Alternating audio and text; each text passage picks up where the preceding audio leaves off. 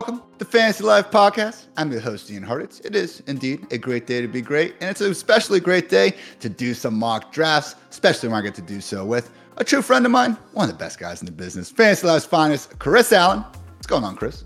Hey man, we only got a couple days before we're all going to be kicking in Canton, so I'm glad to sit down and talk ball with you again this week. But uh, let's do some mock drafts, man, because I know it's redraft season. Everybody wants to figure out who the best players are to draft. So let's give the people what they want. Let's draft some players, see how our teams differentiate, and take it from there. And we are actually live, by the way, Chris. I had this funny tick, you know, when I first started hosting podcasts where I would say stuff was live, even though I'd be like alone in my room and I knew it was going to be, you know, published the next day. But we are hopeful to be going live with each and every podcast here from here on out. So if you guys happen to be joining us now, let us know questions in the chat. I got it pulled up and, you know, always down to talk and converse with our loyal listeners. And if not, make sure you guys tune in for our future ones. Again, Fantasy Life Live YouTube channel. Great day to be great over there. Well, Chris, we did this a few weeks ago where we were kind of teaming up, you know, drafting from these different draft slots. And yeah, I do pay attention to what the comments are saying over there on YouTube and had a couple of you suggest that we draft different teams because we are different people, Chris. And even though we do agree plenty, certainly not all the time. So that's our goal today. First draft we're going to be doing, Chris is going out of the 103 spot. I'm going to be at the 109. Next draft, we're going to be at the turns. And then one of the other drafts, we're going to be picking from more so the middle. So again, trying to give you guys, you know, some live reps using Sleeper just to see what you can kind of expect throughout the draft normal 12 team half PPR setup, one QB, and you know, go from there. So without further ado, Chris, let's get this started. Just a reminder on Sleeper, you know, it actually is a fantastic platform to do mock drafts because you're not just going to see the, you know, top guy in the queue every single time be drafted by the computer. So appreciate our fine friends over at Sleeper. CMC, Justin Jefferson, first two off the board. Chris picking the 103. What are you thinking? I mean, it's too easy for me to, at that point. I was thinking I would have to take Christian McCaffrey, but Ja'Marr Chase being there, I mean, high target share. I'm not as concerned about the Joe Burrow calf injury, at least right now. I'm not as concerned about it. So yeah, Ja'Marr Chase, easy pick. Dude, I got Ja'Marr Chase at the 105 yesterday in a BBM serious? on Underdog. I was doing uh, with my dude Tage Seth. Could yeah. not believe it. I haven't even seen that, let alone get a chance to actually draft Chase at the 105. But yeah, yeah, Chris gets his Bengal and a guy that is usually going at the 102. Good stuff there. I am now sitting at the 108, and this really is a situation where I just missed out on Tyreek Hill. Cooper Kupp went at the 106. I would prefer those guys. And honestly, if Travis Kelce was sitting here, I'd be taking a long look at him as well already have McCaffrey, Ekeler, and Saquon off the board. So I'm not going to blame anyone if they wanted to go Bijan Robinson right here, Chris, but I'm hopeful I can maybe get him or more likely Nick Chubb at the round two turn. So I'm going and take a guy that is still the consensus wide receiver five. We kind of leave him off of that, you know, top four tier. And I don't really know why sometimes Stefon Diggs come on down to town. Do you think there deserves to be a tier break after, you know, Kupp and Tyreek, Chris? Because I do understand Diggs is getting a little bit up there in age, but end of the day, man, we're still talking about Josh Allen's number one wide receiver. Sure seems likely we're going to see Diggs keep on doing Diggs things, Diggs things in 2023. Yeah, I think that's where you kind of break it off because if you look at the offenses that you would want to bucket, I mean, Justin Jefferson might be in a, like his own tier, like by himself, just given not just the target share, the the offense that he's a part of, and all that. And then you go Chase, Kupp, Hill, and Diggs if you want to put them in their own bucket after that all solid offenses, all high target shares. I mean, when I say solid offenses, I mean these are offenses that are going to be at the very minimum top 10 in pass rate over expectation. So, and I think Diggs falls into that bucket. But then when you fall into when you talk about the next guys, I mean, it's CeeDee Lamb. Cowboys are going to be average in pass rate over expectation. AJ yeah. Brown, we know the Eagles going to be. So it's like those guys are all going to be high target share getters, the wide receiver ones on their team. But if you look at their offenses, they are going to be a step below the other offenses offenses we just talked about, just from a pass rate over expectation standpoint. I am now back on the clock in round two. Best wide receivers available Garrett Wilson, Jalen Waddle, Chris Olave, Tee Higgins. I'm not against Garrett Wilson here, Chris. I'm not worried about that low ankle sprain he suffered. But at this point, man, I can get Nick Chubb in the early stages of round two. I'm going to have a really hard time passing on him. So I'm taking yeah. Nick Chubb. I think if Tony Pollard was the best running back available, I would still be down for that. The one interesting point that, you know, you're pretty much going to be testing on right now, Chris, that, you know, I was talking to Dwain about in our last podcast what are your thoughts here? Now you're picking here at the 210 spot. We we don't have Pollard, we don't have Chubb. You know the running backs available. Like yes, could Breece Hall work out? Rhamondre, Etienne, Najee. Sure, I recognize there's a path to success, but we do have our you know our respective red flags there at wide receiver with Waddle, Olave, Higgins. More so upside wide receiver twos and clear cut wide receiver ones. Do you consider just locking in the elite upside QB one quarterback here, or is it too early for you? Still early for me. I prefer looking towards the back end of that QB1 tier. So if we're looking at for me, the QB1 tier starts at like the Patrick Mahomes, Jalen Hurts, and slides all the way down to about like Trevor Lawrence. So like QB7 ish, like somewhere in there. That's where I'd consider those guys where I just locked and loaded week one, like week one starters or every week starters rather. I don't have to worry about switching them mm-hmm. out or consider streaming afterwards. And while I don't mind if I can get Jalen Hurts or Patrick Mahomes, if I can like edge towards the back end of that tier and get like Justin Herbert, who I'm really high on, I'm really high on the Chargers offense this season. Uh, I would rather like grab one of those guys, considering I can get them. I mean, if, you know, at least two rounds later as compared to Patrick Mahomes or or Jalen Hurts. Now, looking at this pick right now, man, typically I want to come out of the first like four to six rounds with at least like two, two to three solid wide receivers, uh, a couple of solid running backs. And with the way running backs have gone so far, I don't know if I'm going to be able to do that. But seeing Jalen Waddle here, Chris Olave, I mean, yeah, I'm not going to pair him up with Tee Higgins. I don't like stacking like in redraft leagues, at least as yeah. much as possible, especially two wide receivers. Uh, I'm going to go Jalen Waddle here. I'm going to see what happens like afterwards. I'm going to roll the dice uh, and see what I can see what I can come up with like afterwards, like on the wrap. And I mean, taking again a wide receiver that we know is I'm not going to earn as many targets as Tyreek Hill, but still on the top end in terms of passer over expectation, being the Miami Dolphins. So flipping back around to me here, by the way, after Chris made that pick, Mark Andrews, Rhamondre Stevenson, Josh Allen, Jalen Hurts off the board. So, hey, these, uh, you know, MPC team one, team two auto drafter uh, computer here is we're listening to something that I was, uh, you know, saying there with that mini yeah. quarterback run, Chris. By the way, with Waddle, we did hear in practice today that it sounds like his rib or something might have gotten banged up. Again, it is August 9th, more than enough time to get healthy, but make sure you keep an eye on that. As always, difference between someone being actively injured and being injury prone. Please, injury gods, don't take Jalen Waddle from us. So, Chris, again, back on the clock here, early parts of round three. What are we thinking? Uh, I mean, looking at the running backs right here, I mean, Breece Hall, Najee Harris, Etienne Gibbs. I'm seeing a couple of guys I can potentially get uh, once it comes back to me in the fourth round.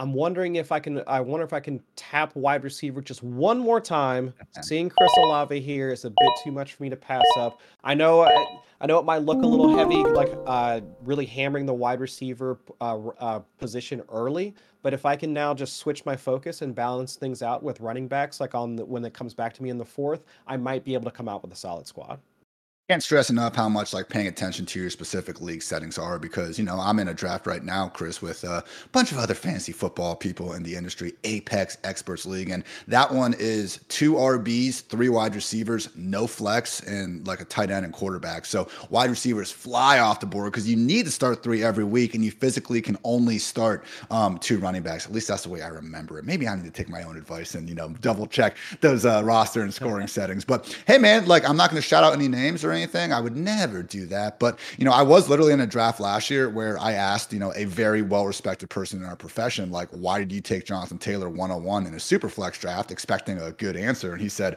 I didn't know we were in a super flex draft. So it happens to the oh. best of us and everything. Just, you know, again, especially if it's, you know, a, a new league with people, just really double check those scoring and roster settings because it can make that big of a difference. Here I am now in round three. I have looked at Lamar Jackson here before, but man, just the way things have been going with, you know, having a lot of exposure now to guys like Josh Allen, even Jalen Hurts in round three, who are just ahead of Lamar for me. I am going to pass a little bit more on the QB here. For the main reason being, Chris, I do think DK Metcalf here is in a tier above the rest of these wide receivers. Honestly, Metcalf and Calvin Ridley for me, I have those guys in a tier above Deebo, Keenan, Amari Cooper types. So between Metcalf and Ridley, I think it's really close. I'm going to go ahead and take Metcalf here because with the way the ADP works, man, I think they have. I think I'll have a better chance of getting Ridley to return to me. And that ended up being the case. See how that works out, man. Yeah. You can go get your guys, but you can also play the ADP game just a little bit here. So that really is, uh, you know, I'm writing up my draft strategy article right now, Chris. And one of my points I try to make is just in the early stages of drafts, it's similar to the NFL draft where, yeah, we can be a lot more reasonably optimistic about, you know, where guys are going to generally be going in the first, you know, 30 or 50 picks after that, if you want to start going, you know, off the board a little bit, and I would say probably more so after the first 100, 120 picks in fantasy land, that's when you can start getting cute and getting your guys and not paying as much attention to ADP. But again, all I'm trying to do with this ADP is give myself an opportunity to get the guy I want a round later versus a round earlier, because that's just going to help you build the better roster. So after I made that pick, we do see guys like Kenneth Walker, Aaron Jones going off the board, Justin Herbert as well. Round four, Chris, don't normally see that, but team four four. Yeah. Had, team Team Four heard you talking, man. So they uh, weren't going to let Herbert fall to you. Me. I didn't think uh, this this AI is a little bit tougher than what I thought it was going to be. But that's okay. that's all right because I know we wanted to look at the running back position anyway as of right now. So, uh, like seeing Alexander Mattison there, I mean, not not too shabby in terms of being able to rack up like a few touches here. Uh, and I want to try and see if there's a way for me to pick up a second running back afterwards and let's see what we got. Like Miles Sanders getting uh, being taken at the at the four five turn. J.K. Dobbins also going as well. Uh, I mean, now that I see like a couple of guys uh, that have dropped at this point, like I was looking at Kenneth Walker, Aaron Jones would have been a solid choice afterwards. But if I can go ahead and I'm not really hating on taking on grabbing Dameon Pierce here, okay. uh, at least from a from a touch standpoint. So racking up like two solid like running backs that I can rely on on a week to week basis. The hope being a guy like uh, CJ Stroud can at least make the offense be a bit more efficient, like in the like in 2023 and maybe like Dameon Pierce being a bit more explosive, like as we saw last season, can uh, can get me some decent production. So two solid running backs to go with my top tier wide receivers. Not a bad start. Oh, about to say, man, we are not playing an underdog anymore where these running backs are usually being pushed at least a round further. And I think that's honestly a pretty good rep because, you know, when I do shout out some of these ADPs, I hear a lot of people, and understandably so. Like I see the same thing. You're in your home leagues. Maybe you're with guys that aren't quite as obsessed in fantasy as we are. And you do see running backs generally go quite a bit earlier. So seeing guys like Kamara, you know, Cam Akers, J.K. Dobbins off the board in round five, maybe in a sharper league, they are falling, but not here, not today. I do like to try to abide, even if it's redraft or best ball, by the five wide receivers in nine rounds idea. And Chris, when I wrote up my favorite draft picks in each and every round, Jerry Jeudy took the cake as my favorite round four wide receiver. So why would I not love the guy here in round five? It is a long tier. There's Christian Watson, there's DJ Moore, Mike Williams. I'm not gonna, you know, go crazy if you guys would prefer one of those players. But by locking in Jerry Jeudy here, man, I already have my anchor RB. Looking at the tight ends, I don't feel compelled to go too far out of my way at this point because I'm confident I can get Darren Waller a round or two later. I do think at this point I'm going to take one more wide receiver early before addressing these other positions. So got Jeudy to the squad. Now working with Diggs, Metcalf, Ridley, Jeudy, and Nick Chubb here through five rounds. Bunch of wide receivers continuing to fly off the board, and I'm feeling pretty good about my decision to go ahead and add one more there. This is where it gets interesting, Chris. And honestly, the more that I think about redraft and the way I want to address my late rounds, where it's like, I just don't want to even take a wide receiver after the first 50, 55 are off the board. Why take yeah. Van Jefferson or something late in, in a redraft league? Because you're never going to feel good about starting the guy. Michael Gallup, those types of players. I know they're going to have their weeks, and I'm, you know, again, very different than best ball. But for me right now, looking at this, Diggs, Metcalf, Ridley, and Jerry Jeudy. I'm going to add one more wide receiver in the form of my guy, Mike Williams. And after this, okay. man, I could very well be, you know, not quite done. I think I'll get one more wide receiver, but I'm just, again, anticipating adding like potentially five or six running backs in a row once we get to round 10. So I'm going to kind of, again, play those cards pure anchor RB style here. I'm feeling good. DJ Moore, Tyler Lockett, James Conner, Kyle Pitts off the board right after me. You are now on the clock, Chris, at the end of round six. What are we thinking? All right, so let's see. Uh, actually, that's kind of funny because on, on my end, one second, let me refresh right here. So let's see. Trevor Lawrence goes. So now, if we're out completely out of that quarterback tier that I was talking about, I mean, you're no not put Watson in there. Uh, see, for me, like I just can't do it. Like for for some reason, I'm trying to I'm trying to think past like to not just like if he has the quarterback skill, but also the offense that he's going to be running. I'm hearing like at least some decent quotes out there that they're switching more to a spread type of offense for 2023. But with Kevin Stefanski still holding the sticks, is it still going to be more run first approach like with Nick Chubb and all of that? So it's just I I tend more towards considering we've already seen Trevor Lawrence and the Jacksonville Jaguars with Doug Pederson involved. They were 12th in pass over expectation last season. And with some of the concerns that they had trying to use Travis Etienne at the goal line, we saw more scrambles and more Trevor Lawrence taking some of those plunges. Yeah. So that's why I consider Lawrence to be in that like that elite tier and like more like the Deshaun Watson. If I get him, sure. I mean, he would still be one of those quarterbacks I would I wouldn't consider uh, being more on the streaming side of things. But if I can lock up one of those first seven guys, that's been more of the way that I've tried to approach it. That's fair. That's fair. All right, Chris, 30 seconds. 30 think? seconds. Like who we got here. All right. So none of the wide receivers are, uh, none of the running backs here are at least uh, anybody of note, at least anybody that I'm targeting right now. I'll flip back to wide receiver, see if I can fill out this core a little bit. I mean, seeing got Diontae Johnson. Oh, there you go. Already took yep, him. Yep. Great minds. yep. Like right when I saw him right there, that was the guy I was going to pick. And honestly, I was thinking Darren Waller was going to fall to me in oh, the in the seventh round, and I'm not seeing him there. That's really interesting that he's been pushed up. And now, team actually, team one, still no wide receivers, five still RBs, no wide and still Darren Waller from you. yeah, I know. He like takes all the running backs and Darren Waller from me. This is this is a wild draft that we're going through. But honestly, this might be the type of thing that you see like once yeah. you get into your into your home leagues into your home drafts. So let's see flipping back to the running back position.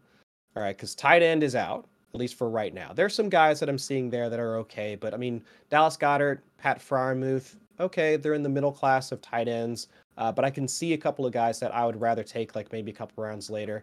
Honestly looking at who I have at running back right now and seeing who's available, I'm really liking the way that David Montgomery's 23 season, his outlook is right now. And between him and Jahmyr Gibbs, not to say that Montgomery is going to be the one for one replacement or at least have the one for one opportunity that Jamaal Williams had last year. Nobody's mm-hmm. going to have what, like 40 some odd touches inside the, the five yard line in a season. But if this is going to be another high powered offense, they don't have a ton of pass catchers there really available behind Amon-Ra St. Brown. David Montgomery could get a few more targets this season than he had traditionally in Chicago, but also at the very least get some of those uh, high value touches once they get into the red zone. Appreciate uh, our guy Chuck Bass hanging out with us, knowing Team One with big Dan Campbell energy. Maybe you know oh, Team yeah. One is just based on Dan Campbell. I would love if a sleeper is. Those are some to... kneecap biters for sure. Team One okay, I am back on the clock here at the end of round seven. Again, I've already drafted five wide receivers. And honestly, just looking at the guys here, while I do think Gabe Davis could be in for a nice bounce back campaign, and you can talk about, you know, the potential year two booms from guys like George Pickens, Treylon Burks, Jahan Dotson. Just on this squad that I'm building, I am not feeling it. Looking at tight end, I'm having the exact same, you know, thoughts as you, Chris, where Goedert, Engram, Freiermuth, Njoku, no one I really want to go out of my way for. I might look at them in round eight, but right now I do think I got to dive back into the running back landscape and tons of these flex with benefits I can't shut up about. You know, I say that phrase like just and you know, probably when I'm just muttering my sleep, man. So it's just one of these things here. But I'm going to go ahead and lock in James Cook here, who I do think more and more, Chris, discount version of Jahmyr Gibbs. Is that fair to say? Like, yes, I fully understand the way Jared Goff plays quarterback is more fantasy friendly for his running backs than Josh Allen, but that's why we're seeing, you know, the massive golf in price difference between them. Cook, honestly, I think probably has a better chance of actually taking over that entire backfield. That's kind of what we've been hearing out of Bill's camp so far. For me, James Cook, explosive talented pass catching running back who actually this year is presumably, and I wouldn't even say presumably, is the starter in Buffalo. No longer have to worry about Devin Singletary keeping him off the field in pass first situations. So, hey, I get it. You know, I've talked at length about, you know, the issues that these running backs have with dual threat quarterbacks, and it does deserve to be a piece of the puzzle. But okay, when we can get James Cook priced as pretty much like the RB30, I think that's at, honestly a bit closer to his floor than his ceiling if he does actually get to take over this entire offense. So, Goedert and Engram off the board, a couple more wide receivers. Still plenty of good running backs here, but I do start to look, you know, a little bit at tight end, Pat Freiermuth and David Njoku on the board. I really do consider that a pretty steep teardrop after Chris. So I'm gonna, I think, lock up this tight end position and go ahead. Freiermuth versus Njoku is tough for me. Do you have a lean on this, man? I, I think they're in the same tier. I think I have them ranked right next to each other. Very close for me. I've leaned more towards Freiermuth just because that whole Steelers offense is one that I'm thinking uh, it's got some sneaky fantasy goodness just outside of Diontae Johnson. So I'm actually uh, the piece that I wrote just this past week on uh, late round quarterbacks, looking at Kenny Pickett as one of the guys that you'd want to target. So I'm thinking this like if I am looking towards any of the pass catchers attached to an offense, like it's been it's been the Steelers. I'm gonna go ahead listen to you here. Hope you're not trying to sabotage me since we are competing against each other in this draft. You know, for all all those uh, zero dollars that we got on the line here with this right. one, Chris. But now with Freiermuth and Njoku goes off the board to team six, so I would not have had a chance, you know, to come back around there. Hey, when I take someone like Pat Freiermuth, you know that and that is really the line. You know, him and Njoku, Evan Engram's right there as well. If I get one of those tight ends, and obviously anyone earlier, guess what? I'm only drafting one tight end. It's redraft. We'll worry about the bye week when it comes time on the waiver wire. When you get one of those top 10 tight ends, you're affording yourself the luxury of not needing to draft another one. Same thing with taking an early round quarterback. So I still do need to address my quarterback at some point here, but happy to get Freiermuth in that tight end spot, you know, fixed up in my roster. Chris, end of round eight. What are you doing? So I was gonna take Njoku actually. So got that's that's out of the that's out of the picture at this point. Uh, Deshaun Watson, like we talked earlier, again on that cusp of quarterbacks that you would want as a as a weekly starter. Uh, but now, I mean, I would probably lean towards quarterback, running back, and this is one thing that a lot of drafters should take into account. Looking at the two teams that are drafting in front of me, uh, so we got Jalen Hurts uh, and also Josh Allen taken ahead of me. I don't have to take a quarterback with this pick because whichever quarterback I would want, most likely, assuming the AI isn't listening to me talk right now and waiting to snipe me uh, here in the next like four picks or so, I should be able to get whichever quarterback that I want. So I can look at some other positions right now. Running back is kind of weak. Looking at who's available here on uh, available, which running backs are available. I've Got Gibson, Charbonnet, Rashaad Penny, Brian Robinson. We just had a nice conversation about some of those running back situations we want to try and get right, or running backs like with that high upside. I mean, I have, I do like a shot at getting the the nice. Eagles running back situation. So Rashaad Penny uh, sticking out there, that's going to be my guy. Uh, and so to your point, which was again very well said about just the idea of looking at the other rosters in your league. When you see everyone else has a quarterback, look, you, will run into the asshole out there who maybe isn't even trying to be an asshole, Chris, but they just draft a second quarterback for no reason. But like right now in this draft, you and me are the only two teams without a QB. Again, can't guarantee these computers are going to completely act like, you know, what humans would in this situation. But when Dwain and I were doing some of our high stakes ones last year, man, like it just comes down to these situations where you have that quarterback. And when you just kind of look across the board and you see, in this case, red stickers time after time after time, that is when you can keep pushing it and keep kind of getting risky, especially at this part in the draft where we can still land, you know, legit RB3s that we were excited about drafting. So great move there and just great overall, I think, process behind it. Yeah, and I think now if I do want to pull the trigger on quarterback, which I'm kind of thinking looking at the running backs that are available, so it's like Brian Robinson, P. Ryan, Jamaal Williams, Khalil Herbert, and the wide receivers, Michael Thomas, Zay Flowers, Juju. It's like I already have a pretty solid core, right? Got solid wide receivers up top. Running backs are okay, right? At least got some guys that get some solid touches, if not some upside with a guy like Penny. So I will look at the quarterback position and seeing not to like there's some good names out there. Geno Smith, Kirk Cousins. I'm going to go with Tua here at this point because, from a fantasy standpoint, a guy that can be in the quarterback one conversation on a weekly basis, assuming health, right, is going to be uh, Tua Tagovailoa. And I pair him, while I've said earlier that I don't typically try and stack offenses like in redraft, but in this case, like where he falls and who I have already, just kind of it kind of worked out in that in that uh, in this particular situation. I was really hopeful that I would be able to get one of Brian Robinson or Samaje Perine, two of those prime players in that RB3 tier. I love the draft, but Team Six and Team Eight had to go ahead and you know take that chance away from me, Chris. So not great there. I do have my two running backs already in James Cook and Nick Chubb. Like they are going to be my week one starters here. So just more so going to be embracing the waiver wire variance going on. You know, as much as I, oh man. You know what, Chris? I'm going to wait on quarterback. Yeah. I think I can wait one more round. These running backs at this point, shout out Jamaal Williams. He's the one guy I'm looking at, but with so much smoke in the Kareem Hunt situation, I understand he's now looking at the Colts as well. But if it's not going to be Kareem Hunt, I do think they're going to add someone else to that equation. And, you know, Jamaal Williams, if we can't even get three games of him as the lead back of a two back committee, uh, you know, it just falls down a little bit more for me. So I think we're about to see a major run of pure handcuff running backs. I'm going to address that more there and take my last pick here probably in the entire draft at wide receiver. Looking at the options, one is sticking out very clearly to me. And if he wasn't here, I probably wouldn't even be looking to draft one. But Elijah Moore for me, Chris, just someone that should be out there getting reps as a running back. Gotta love that storyline. But hey, actual video evidence with it. Of course, Team 10 had to take my guy, Anthony Richardson, right after that. So not ideal there. Was hoping I could click on Anthony Richardson uh, in this next round. But, you know, in this situation, I will say uh, the computer actually not the worst pick in the world getting Dak and Anthony Richardson because Dak's someone yeah. that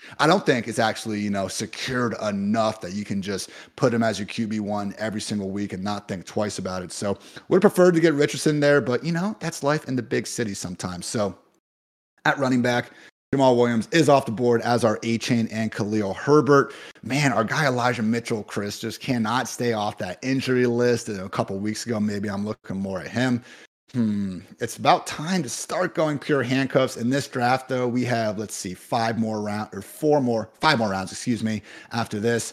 I'm going to go ahead, suck it up, take my quarterback, someone that you highlighted at length, Chris. You know I'm talking about. Geno Smith here. Hey. Chris broke it down in his uh, quarterback column recently, where, hey, if I don't get one of those quarterbacks in the first three to five rounds, you know, I kind of set the bar around Justin Herbert. Not that I'm completely out on like Trevor Lawrence or anything. Again, you know, at the right price, that's fine. But generally speaking, Anthony Richardson, Geno Smith, Daniel Jones. Those are the three like later round guys I'm looking at because I kind of again again include Deshaun Watson more so in that group than you do. And yeah, I just think that again their potential upside and what Geno and Daniel Jones did last year, like just straight up outperforming a lot of these players with the bigger names that were priced in front of them. Don't hate you know waiting that long and getting someone like Geno in the double digit rounds when just the pickings at the rest of positions aren't even close to being you know anything I'm overly hyped about. So back to you here at the end of round ten, Chris. We did have you know some tight ends like Kincaid and Dalton Schultz go off the board. Team five drafting Dalton Schultz. Get the hell out of here. But what are you going to be doing over here? yeah, right. I know, considering he already has Travis Kelce up at the top, so that is kind of oh like God. one of those things where you know you might not see that. At least I hope you wouldn't see that in your home drafts. But I'm still gonna wait on the tight end position. I'll start taking some flyers at the wide receiver spot now. After having again, I got a strong core. Chase, Waddle, Olave, got solid backup or flex position, uh, like a standout with uh, Diontae Johnson. But I think now with having like four good like wide receivers already, I can take some swings at the position. And so scrolling down a little bit, I do see. I mean, yeah, the see Zay Jones. I'm looking like looking to see if there's some other guys, that, and that's another thing about uh, drafting on different uh, different sites, making sure that there are some other options like farther down in the tiers that mm-hmm. might be available to you.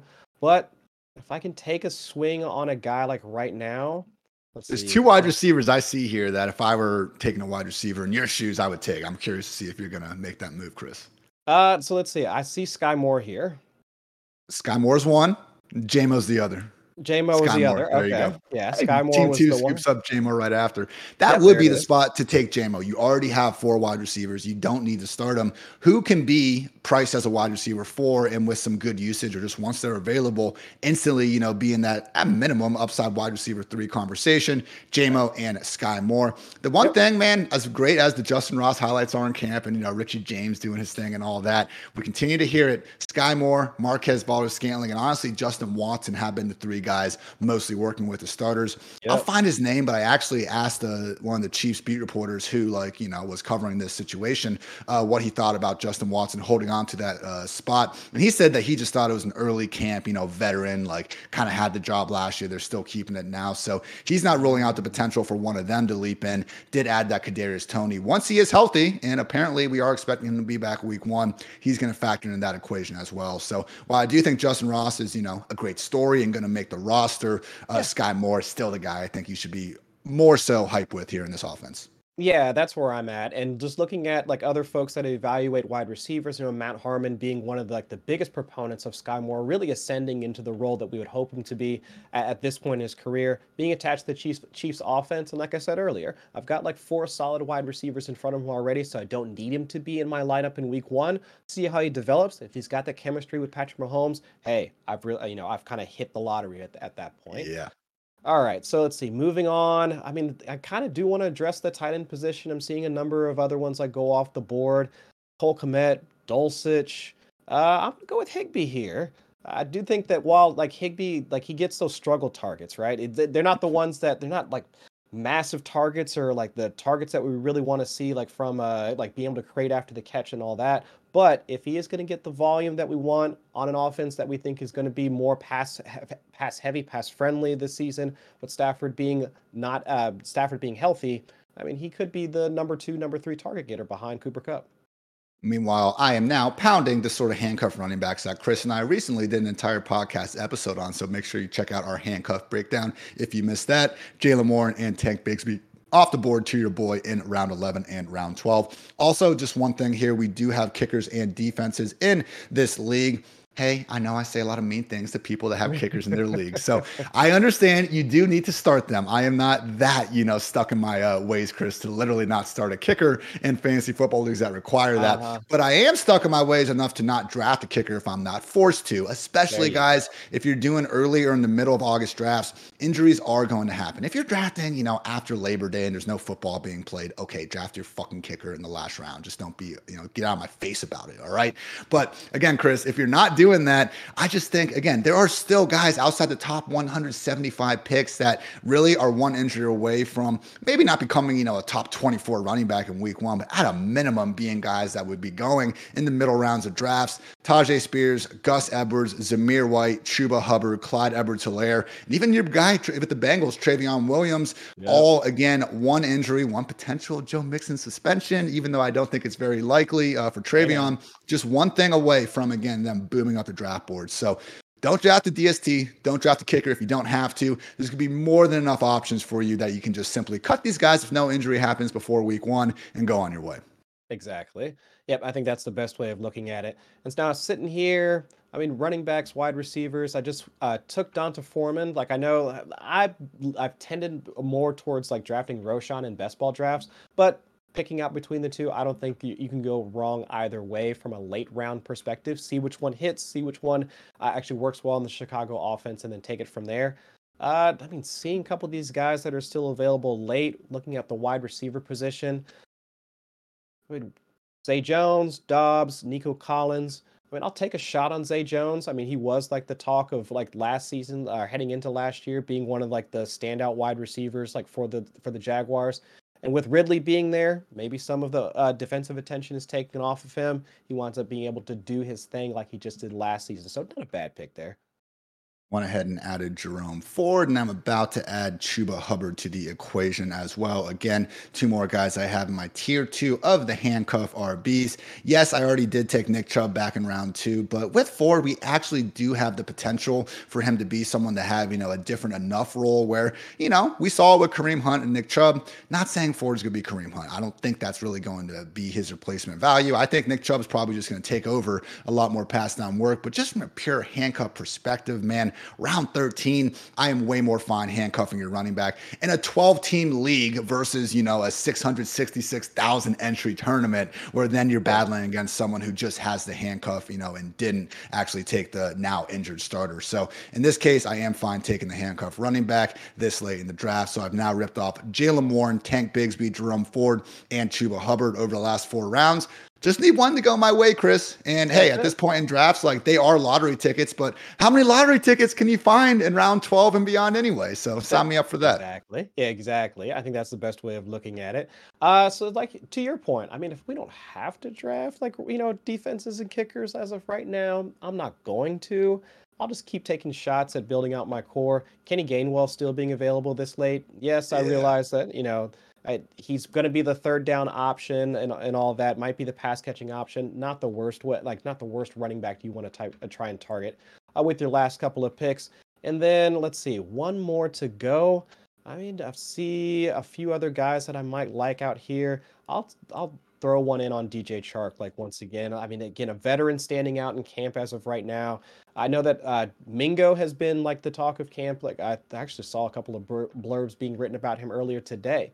Yeah. Uh, but yeah, if there's going to be a veteran wide receiver that might pop like out of Carolina, I don't mind like drafting Chark as I, uh, you know, talked about, oh, maybe it's a stream or something, but you know, I think I may made a quick short about it actually. But guys, the two best defenses you can draft are the 49ers and the Eagles, but we're going to regularly see them going either as the first two defenses or even in certain leagues, you know, crazy people that are not waiting until the last two rounds to take their defenses. They're going first. They're both awesome defenses. I know the Eagles have more turnover, and then also just their schedules like four straight layups to start the season. If you yeah. don't get the Eagles or the 49ers, I'm telling you, draft the New Orleans Saints. Their schedule for the first six weeks of the year is borderline erotic. And even then, man, they got the Jaguars at home in the Superdome, and then two more matchups against uh, Justin Fields and Anthony Richardson, who might be awesome, but those sort of scrambling quarterbacks, fumbles, sacks, things of that nature, you can legit get until, you know, week 10 before you have to take another defense if you can get the Saints. So, you know, I know uh, the Patriots are going off the board right here. Chris, the Patriots start the season with the Eagles, the Dolphins, the Jets, and the Cowboys.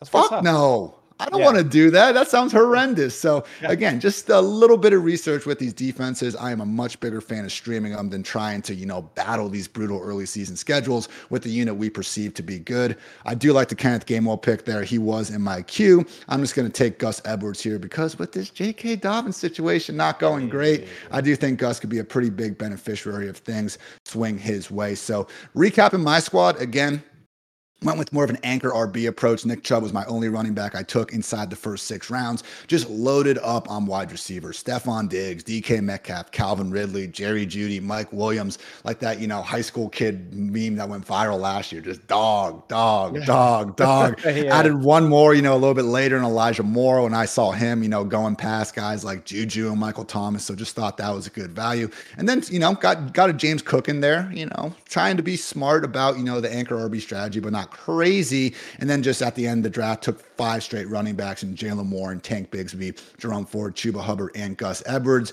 Geno Smith, and Pat Freiermuth as my QB and tight end, respectively. Looking back, I probably didn't even see Deshaun Watson was still on the board when I was taking Freiermuth. So ideally, I think I would have taken Watson there and then just kind of played the late round tight end game. Might have taken a page out of your book, Chris, and looked for someone like Tyler Higbee or my boy Gerald Everett, but uh, Gerald Everett, excuse me. But yeah, man, more and more, again, just looking at the wide receivers, and I think you picked a couple of the better ones at this stage in the draft. I don't think Skyy Moore is generally going to be available that late, but he was now. So good job by you.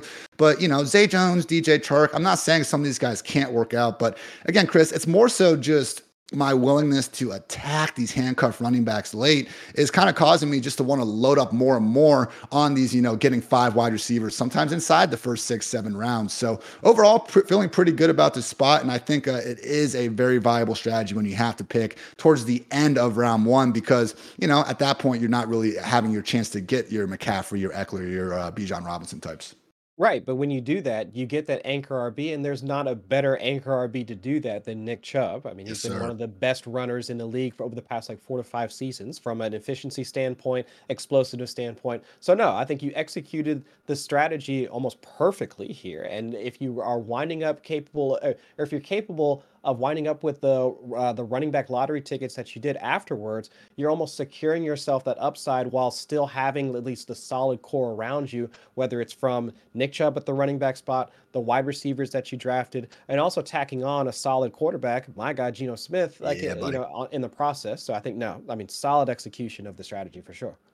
Chris, you started with Ja'Marr Chase, Jalen Waddle, and Chris Olave. Again, getting that strong core here. Took Alexander Mattison, Dameon Pierce, Diontae Johnson after that. Loop back around, building a strong running back room with David Montgomery and Rashaad Penny before we got to, again, some of those aforementioned later round picks. So I just think, you know, again, if the board, it's just, again, be like water, man. As much as I, you know, can talk shit about, you know, guys like Miles Sanders and kind of these mid round running backs sometimes, like if you're in a draft and you don't find yourself having the opportunity to get get a Nick Chubb or a Tony Pollard in round two. I'm going to do what you did and just take these wide receivers because there are options, you know, in those middle rounds that no, I don't think are up there with Pollard or Nick Chubb. In my ideal draft, I can get one of those guys. But guess what, Chris? Not every single draft is going to be ideal. And I think where you can run into trouble is when you start trying to force things going, I need this run, I need a running back in the first three yeah. rounds. You don't. You can again adjust. Don't be afraid. Just take really freaking good players and don't you know reach on anything too crazy in the first rounds of your draft. Right. And I think it's understanding also like the arbitrage situations that exist within hmm fantasy football. Do you have to have, I mean, Josh Jacobs? Do you have to have Tony Pollard? Well, I mean, it'd be great to have those guys, absolutely. But can you find guys that can get 80% of their production or 80% of their like projected touches a couple of rounds later? So instead of getting, let's say, a Tony Pollard, could you like take Alexander Mattison a couple of rounds later? All right. Still on a decent team that throws a lot, being able to work you know, be able to get into the red zone like fairly often. I mean, those are the types of situations you'll have to, the games you'll have to play uh, as you're working through the draft. Because if you can wind up filling out your roster, like the decisions I made early, Chase, Waddle, Olave, I mean, hell of a good wide receiver crew. But at the same time, it's understanding the fact that now my running backs are going to be at least on the weaker end. So now I mm-hmm. just need to secure guys that can get both touches in the on the running game and also in the passing game afterwards too, and really to order to leverage the half point PPR scoring setting. So it's just really just understanding the balance between those two. All right, guys, we're going to try to again squeeze in two more drafts here in the short time, about 10 to 15 minutes. So, Chris, when we get through this one, let's just go ahead and make our picks, you know, as quick as possible with the 106, 107, and then we'll kind of just talk through general strategy as we're still drafting and things like that. Yeah, So, yeah. again, this draft, we are going from the middle. And as I've said before, man, anytime I can get one of those top four wide receivers, happy to do so. I got Tyreek here, Hill there at the 106. You got Travis Kelce at the 107. Is that where you kind of have him overall ranked, Chris, like 107? Yeah, if I can get him like six, seven, like somewhere in there, especially in like in this format, like that's that's not a problem for me at all. Back to you in round two. Oh, you took Matthew Berry's ride or die, Amon-Ra St. Brown himself. I was going to do that. As I referenced last time, Tony Pollard, Nick Chubb, guys that I do consider to be, you know, at the end of that running back tier. I had the chance to draft Tony Pollard, so I will do so. Now I'm going to hope, hope that one of these wide receivers continues to fall to me. And there is DeVonta Smith hanging Ooh-wee. out. So Tyreek Pollard and DeVonta Smith. Nice little start from the 106 hole. Chris, you went ahead and grabbed Rhamondre Stevenson at the middle of round three. That's where I want Rhamondre. That is Yeah. perfectly fine, just not so much in on it in round two. Yeah, I think that's where I I'd struggle with having with forcing him into like that two three turn portion of it. But if he falls into the middle portion of the round, again, they're still going to get most of the touches like from a rushing standpoint, especially once they get into the red zone. Also working in the passing game. I know there's still some Dalvin Cook smoke there, but hey, for what we know right now, Stevenson in the middle of the third, yeah, I'll take it. Yeah, and then you had to take Calvin Ridley and snipe my ass. So thank you for that. I just wanted to add a really good wide receiver there, and I got one in the form of Deebo Samuel. So sometimes, man, sometimes. But I'm gonna do again what I did last time as well, taking Jerry Jeudy in round five. Looks like once again we are gonna be embracing this, uh, you know, anchor RB draft strategy. So I already have four wide receivers inside of the first five rounds. Chris, you went ahead and added your third in the form of Christian Watson. It's a long tier with these wide receiver threes, man, but like it's not a negative. I just want multiple darts at it, and that's what you're able to do when you know you're willing when you're willing in rounds four through six. Yeah, exactly. I mean, it's you can swap out. Like honestly, I'm looking at the guys that went behind uh, Christian Watson. So like Chris Godwin, uh, not as high on, but like Michael Pittman, Aiyuk. Yeah, you could swap Christian Watson out for any one of those like three. I would probably prefer Aiyuk out of that trio. But it's just like understanding where you're at in the draft and say like, okay, well, can I have taken one of the the running backs there? Sure, but again, I really want to try and fill out my wide receivers before we really start to find some of the like the wide receivers that are basically available now, like Jordan Addison, Treylon Yeah. Burks, Jahan Dotson. I mean, that's that's a tough sell for your wide receiver three at this point. I snagged Mike Williams again, just trying to make that strength a superpower when I wasn't in love with any of the RBs. Would have been very willing to get Darren Waller, you know, in the middle of round seven. He ended up going at pick 703. So, what I talk about messing up in my last draft, waiting just a little bit too long on QB. Happy to get Deshaun Watson here in round seven. Dude, so many options in round seven that I really do like. Darren Waller and Deshaun Watson few weeks ago was you know a lot easier to get them in round seven and back to back in round eight. What a Yeah. time to be alive. Not anymore there. Chris you once again got your boy david montgomery your second rb there in round seven. I will say like this is about the spot. Round seven usually round eight because again i do really like watson and waller here. That's about the time where if i am going anchor rb or god forbid we're getting really crazy with a zero rb if you don't have a running back and you don't have, I would say more times than not, your RB2 by the end of round eight, maybe that's when you're pushing it just a little too much. Yeah, it's it's a bit because just look at the guys that are available here now. Like we're sitting here in the eighth. It's it's Gibson, it's Charbonnet, it's Penny, it's it's B Rob. So it's like a lot of those guys. Like I can talk myself into that uh, that RB two or like even that the contingent upside. Mhm. But it's just from a managed standpoint, I'm not going to feel confident having those guys in in my RB two in week one. Like it, that's that's a tough sell for me. So I'd really want to have at least two solid guys before we get to this point in the draft. And honestly, like you're right. I'm not feeling good about now locking in Zach Charbonnet as my RB2 out here. I'm actually going to do Brian Robinson, even though I have Charbonnet ranked a little higher because I'm more confident in uh, Robinson's standalone value. Obviously, Charbonnet goes right next. So again, just trying to critique myself here. As much as I don't love that RB range, kind of in the round, you know, five, round six range, it might be a good lesson for me that, you know, in a redraft, especially, man, we're going to see these running backs going earlier. Maybe didn't need to add that fifth wide receiver receiver before we got our RB2, but luckily was able to at least get two guys out of this range I like. I'm going to take a page out of your book from last draft and add Rashaad Penny there. So sniped me. One of them works out, man. Now I got Brian Robinson, Rashaad Penny, Tony Pollard. I'm just, you know, trying to hoard all these NFC East uh, running backs Yeah, out you here. are killing it out here. Don't hate it. Don't hate it. No, no hate, no hate. It's it's all love. So I'll just- actually I'll go ahead and take Perine like afterwards because again, uh, looking at my previous decision, starting off with Kelce early and getting three wide receivers, running back is going to be a weak point for myself.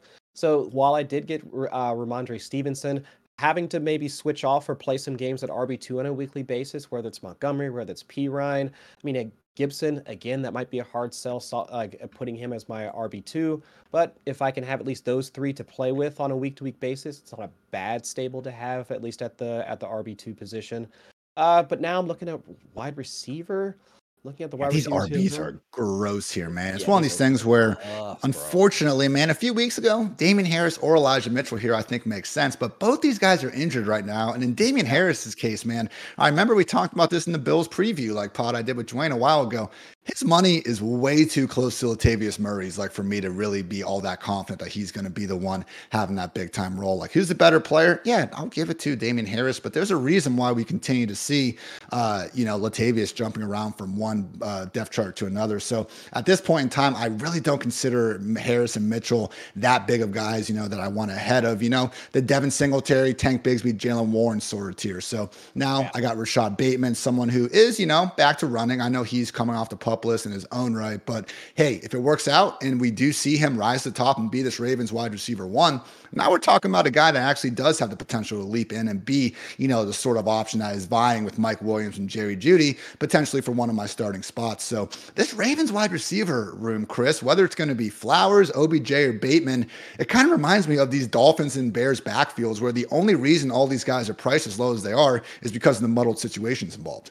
Exactly. And I think that's where that's one of the situations that I know a lot of best ball drafters are they want to get right. They're trying to follow as many like beat writers and all that in order to make sure they have as much intel on the situation as possible. With the Ravens Ravens wide receivers, I what they what nicknames Zay Flowers, a joystick. Human joystick. Shout out uh, Dante. Hall. Yeah, exactly. And I mean, and so we haven't really seen. Like, I think Bateman just was out on the field earlier today for the first time at practice, but still not out there practicing. But like, hopefully, he gets integrated into the this new offense with Todd Monken running it as soon as possible. But either way, I think it's important for us to like try and at least take shots on those. Like whatever, whatever, uh, like data, uh, intel, whatever you've got on the situation, like, it, the, but make as many like shots on those particular backfields or whether it's wide receiver situations as possible because we know they're going to be fruitful for fantasy purposes. So whether it's like the Jacksonville backfield, hey, I mean, I'll, I'll take a shot on that all day, whether or not it's going to be Etienne or Bigsby once they get into the red zone. I think just like taking a stance on it is the way to approach it versus saying, well, I don't know, I'm not going to make any decision at all. I once again double tap Tank Bigsby and Jaylen Warren. Again, mentioned Devin Singletary before. So while I did only have one running back through the first seven rounds, I've added Brian Robinson, Rashaad Penny, Devin Singletary, Tank Bigsby, and Jalen Warren after. I think in Robinson and Penny's case, they could just honestly be the preferred options from those backfields. Singletary, Bigsby, Warren, all one injury away from really leaping into, I think, the top 20, maybe even higher in, you know, Bigsby and Warren's case. So again, ideal handcuffs there. I still do not have a tight end. In a normal draft room, I don't think we would see teams taking them away from me this much, but that's life in the big city, Chris. I'm going to end up having freaking, you know, let's go Jake Ferguson as uh, you know, my tight end one if, uh, you know, something like that's going on. So, hey, at this point, like you're playing the waiver wire anyway, I would be very surprised if you do see, again, a draft like this where we see, you know, Greg Dulcich and Sam LaPorta, Cole Kmet, Michael Mayer going off the board, you know, to the same teams like that. So on a normal time, I would think that I could, you know, wait until the last two rounds and get someone like Gerald Everett or Sam LaPorta and feel a little bit better than, you know, someone like Jake Ferguson, but that's okay, man. So I'm to take Ferguson there as my tight end. And just because I don't feel good about him, man, I don't even feel the need to take a second one. Like who who who else is here that's not going to be just on the waiver wire anyway? So especially right. at this point in time, like I'm probably just I'm going to have to cut guys anyway to get my kicker and DST anyway. Go ahead and once again give me my guy Jerome Ford as yet another uh, running back handcuff. So my squad out of the 106. Tyreek Hill, DeVonta Smith, Deebo, Jeudy, Mike Williams forming up the wide receivers. Five in the first six rounds. Got Pollard as my anchor. B Rob, Penny, Singletary, Bigsby, Warren, and Ford as my hopeful RBs. Deshaun Watson and Jake Ferguson as my QB and tight end. So this ended up being more of, you know, the true late round tight end strategy. And I would have preferred to get Darren Waller to fall to me just a little bit, you know, earlier in one of these situations. But hey, it does make you look at this and say, you know, maybe I didn't need that again, fifth wide receiver in Mike Williams. And back to back drafts, not to hate on Mike Williams specifically, but I think I maybe just got a little bit overzealous again with the five wide receivers there. Even if the tight end and, you know, the quarterback doesn't exactly fit as well as I wanted to, four wide receivers in the first five rounds is quite a bit, Chris. So maybe I need to take a little bit of a chill pill there. You got Travis Kelce out of the 107, Sun God, Ridley, and Watson in three of the next four rounds. Anchorbert, Rhamondre Stevenson in round three. Love that. Your late round running backs really came together nice. Again, being able to get David Montgomery in round seven, really looking like, you know, a nice move in drafts this year. I mean, going 40 plus picks after Jahmyr Gibbs doesn't add up to me. Gibson, Perine, Kendre Miller, Chuba at the end. Love that Chuba pick. And, you know, when you only had three wide receivers through the first, you know, nine rounds, you had to get a little bit different there End up taking Tyler Boyd, Jonathan Mingo, Michael Gallup, and Nico Collins. How you feeling about this squad? So this one's okay, at least from a like, am I going to be confident starting this group in week one? Yep, starters are all fairly solid. I mean, Kelce Lawrence, and then the wide receivers, and then yeah, and then the running backs. If I start off with uh, with Rhamondre and David Montgomery in week one, all solid, no problems there but it's just now thinking about the managed aspect to this redraft league. Now that that's when things start to get tricky, right? Especially once we get into bye weeks, uh, managing any injuries or whatever happens uh, afterwards. That's where things might get a bit more tricky. Uh, just understanding, like on a week to week basis, who out of that group am I going to want to start? But otherwise, not a bad core. All right, Chris, let's see how fast if we can get through a, you know, pick one, pick 12 draft in under about three minutes here. So Let's I'm at the one. Yeah, we're double tapping. This is going to be a lot faster. Yeah. I've taken Justin Jefferson at the one. If you want to go ahead and get crazy and take Ja'Marr Chase, I'm not going to scream at you. But for me, give me the guy with more NFL, with more receiving yards in his first three seasons in NFL history than anyone else. Tony Pollard keeps falling to me. I absolutely love that. Also, at this point, Chris Olave, Higgins, Smith, very even. I'll take Olave because I am a true Ohio State homer in every sense of the word. Chris, you got Sun God Nick Chubb at the 112 turn. That's about as good as you can ask for right there. Uh, AJ Brown. Uh, oh, my bad. Brown, Still. Yeah. Yeah. Still. Oh, yeah. But still, I mean, like I'm almost like I'm thinking about employing the same strategy that you did. I mean, once you got that anchor RB, why should I really have to worry about like the running back position for some time? Unless something like you know really falls to me. Haven't really seen it yet, so I'll just continue to fill out my wide receivers right there. I mean, boom and boom, Keenan Allen, Calvin Ridley. Ooh. I mean, that that is a sick wide receiver group, if I do say so myself. But we'll see what happens at the running back position. Just have to be conscious of the decisions that you're making as you like, especially playing at the end since you have what 20 some odd picks that you have right. to wait on. Yeah.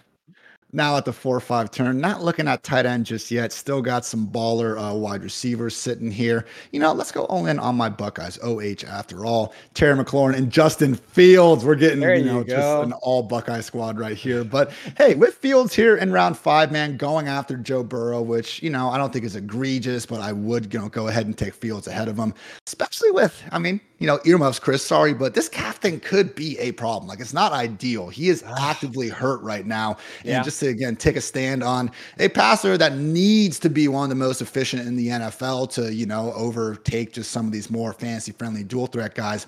You know, top four round pick for Burrow to me is a lot riskier than go ahead with Fields there. So now let's see if I can learn my lesson. As good as some of these wide receivers are, probably need a little bit more help at running back. So I do think Cam Akers profiles as you know an arbitrage version of someone like Najee Harris, probable bad running back and a probable bad offense, but a sweet, sweet, sweet uh, rushing workloads. Now that I got my second RB2, I'm feeling okay enough to go back to wide receiver. I think between JSN and Lockett, it's a top up, toss up. But what's the tiebreaker in this one, Chris? Get my Buckeyes. So we're adding there JSN to the yeah. squad. You have Trevor Lawrence and got Darren Waller there. Good job by you locking down that stud tight end.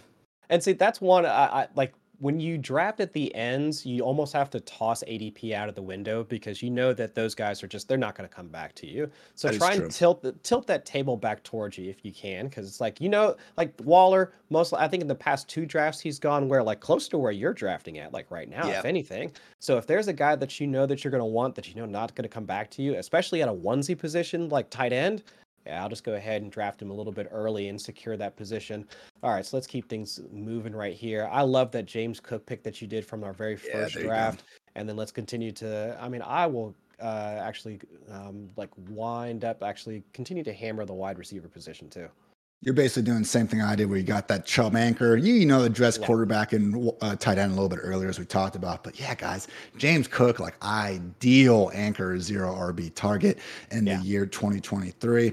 Evan Engram, Pat Freiermuth on the board. I'm going to go ahead and lock down Freiermuth again, just because of how, again, uh, weak tight end tends to be after that. Looking at some of the running backs, Rashaad Penny, Brian Robinson, the wide receivers, you know, Quentin Johnston, Zay Flowers, Elijah Moore. Mm, I'm not feeling quite good enough about them. I already have my four. Again, I think uh, especially especially Chris, if we're in a league where you only need to start two wide receivers, then I think I'm really getting too crazy with my five going on early. So I'll go ahead and let's try to not exactly be completely behind the eight ball on running backs for once. I'll go ahead and take my guy Brian Robinson again working on an article for uh, next week where I actually I'm going to do you know some bold calls. And historically, Chris, last 10 years, 1.9 backfields per season have produced multiple top 24 running backs in PPR points per game in the same year. How about the Lions and the Commanders this year? I don't know. I don't know. Could be. I mean, if you think about the fact, especially with the Lions, I mean, the all we've been hearing about is Sam LaPorta doing well, Amon Ra being Amon Ra, but like in terms of pass catchers, I mean, if this is going to be a high-powered offense, who's going to be really catching passes out of this offense with Jameson Williams suspended for six games? So no, I like that call. Absolutely. I took a page out of your book earlier, got Skyy Moore. I think when you're at this point in the draft for some of the wide receivers, it's really tough to find anyone you're feeling that much better about. And honestly, from right here, I'm just going to be spamming running backs once again. So just again, looking at this start, I don't think we need to all watch me, you know, draft Jaylen Warren and Tank Bigsby once again. So again, out of the 101 guys, just ideally, and this was my favorite spot to draft out of for a large portion of the offseason when I could get Jefferson and then at the round two, three turn turn, be able to get a Tony Pollard or a Josh Jacobs feeling good about every now and then, even a Saquon Barkley. And there's also going to be dope wide receivers like Chris Olave there for you as well. So I went Jefferson, Pollard, Olave, got another great wide receiver in Terry McLaurin. But, you know, if it was Jeudy or Hopkins, I'm not, you know, caring about the difference in those guys. One long tier for me. Got my dope quarterback in Justin Fields, address running back a little bit earlier with Cam Akers. JSN, Freiermuth, B Rob, Skyy Moore, Singletary going on and on down the board. So, my big lesson here, Chris, is I need to chill a little bit on these wide mm-hmm. receivers. I think four inside the first five, six rounds, again, especially relative to some of these running back mid round values you can get. I've, I've liked my rosters a lot more when I've gotten that second running back a little bit earlier. But hey, you know, you're also out here, you know, doing the James Cook strategy, and your squad isn't looking bad at all. It just comes down to, you know, can you get that Samaje Perine third running back. Because if you had to have your third running back be more one of the true handcuffs, be a lot rougher, but you didn't have to. Exactly. And I think that's where, I mean, Er, like understanding the situations that are involved because having the anchor RB Nick Chubb cool no problem. But then afterwards the managed portion of it where it's like okay do I am I comfortable starting James Cook week 1 or do I want to figure out like how that Bills offense is going to look with him being the lead back and what his touch share is going to be with Damien Harris? So maybe why not try Samaje Perine as like Javonte comes back from injury right? Kendre with Alvin Kamara having like the 3 game suspension. So I've got options to play off of with obviously having Nick Chubb as my RB1. So really, I think it does come down to doing a bit of homework if you are going to employ this strategy, having not just a bunch of running backs, but the right types of running backs that can help your squad out early in the season and taking a couple swings on some guys that might help you late in the season. That's why I grabbed De'Von Achane. Final question. We've now seen us draft from the 101, the 112, the 106, the 107, the 103, the 109. What is your preferred draft position in a normal 12 team, you know, half PPR league in 2023, Chris? My preferred spot, probably closer to the middle. If I could do like somewhere like six, seven, eight, somewhere in there, I think that's probably where I prefer to draft. I could still have a shot at getting one of the the good wide receivers, not the elite guys, but at, at like if I can draft from like the Steph Diggs tier of things, and then also have a shot at getting one of the like higher end running backs. So I might not get Nick Chubb, but if like Saquon's still going to be there, or you know Derrick Henry potentially, like one of those guys that I can start off a, a like have a balanced start to my draft if I wanted to. At least that gives me the flexibility to do that without having to reach. Versus that, if you draft from either of the poles, I mean, you're not going to get like the yeah. high end wide receiver. You're going to get the high end uh, wide receiver if you're drafting an early spot, but then you're really not going to get one of those like running backs that you really want to try and draft. I think from the 10 I would say 104 to about 106, 107. I think that might be a sweet spot because you're yeah. giving yourself the opportunity to get Cooper Kupp or Tyreek Hill. And if you have to go down to Diggs or Travis Kelce, it's not the end of the world. And then more importantly, man, in round two, to your point, that is still giving you the chance to get the Pollard, the Chubb, the Saquon type potentially before we really see things start to get a little bit rougher there. So I'm with you. I do think that middle spot, it's not guaranteed that's going to work out. Again, you know, to your point, like Stefon Diggs, probably more likely your wide wide receiver from the 107 to 108 versus Tyreek or Kupp. But I do think that, you know, you're definitely not going to be able to get it from one of the poles. Having that, you know, 104 to 107 area makes a lot of sense to me. So great stuff, brother. Great stuff from everyone, including you listeners out there. We got some good mental reps in out there, I'm sure. And yeah, want to thank everyone again for tuning into this edition of the Fantasy Life Podcast. Going to be back with more and more streams throughout August. It's draft season after all. But yeah, otherwise, everyone, want to wish you a very, very great weekend. Chris and I are going to be hanging out, boozing, playing some cards in Canton, Ohio this weekend. Fantasy Football Expo. Maybe we'll drag Dez Bryant up there, you know, and just see who can throw off the X the best or something. Dez at the Expo, Chris. What a freaking time wow. to be alive. Who's who's who's a nerd that lives in their uh, you know basements now? I mean, come on, look, we've made it, man. Hanging out with Dez Bryant uh, right? on the weekends. So great day to be great as always. And yeah, for Chris, I'm Ian. Thanks again for tuning in to Fantasy Life Podcast. And until next time, take care, everybody.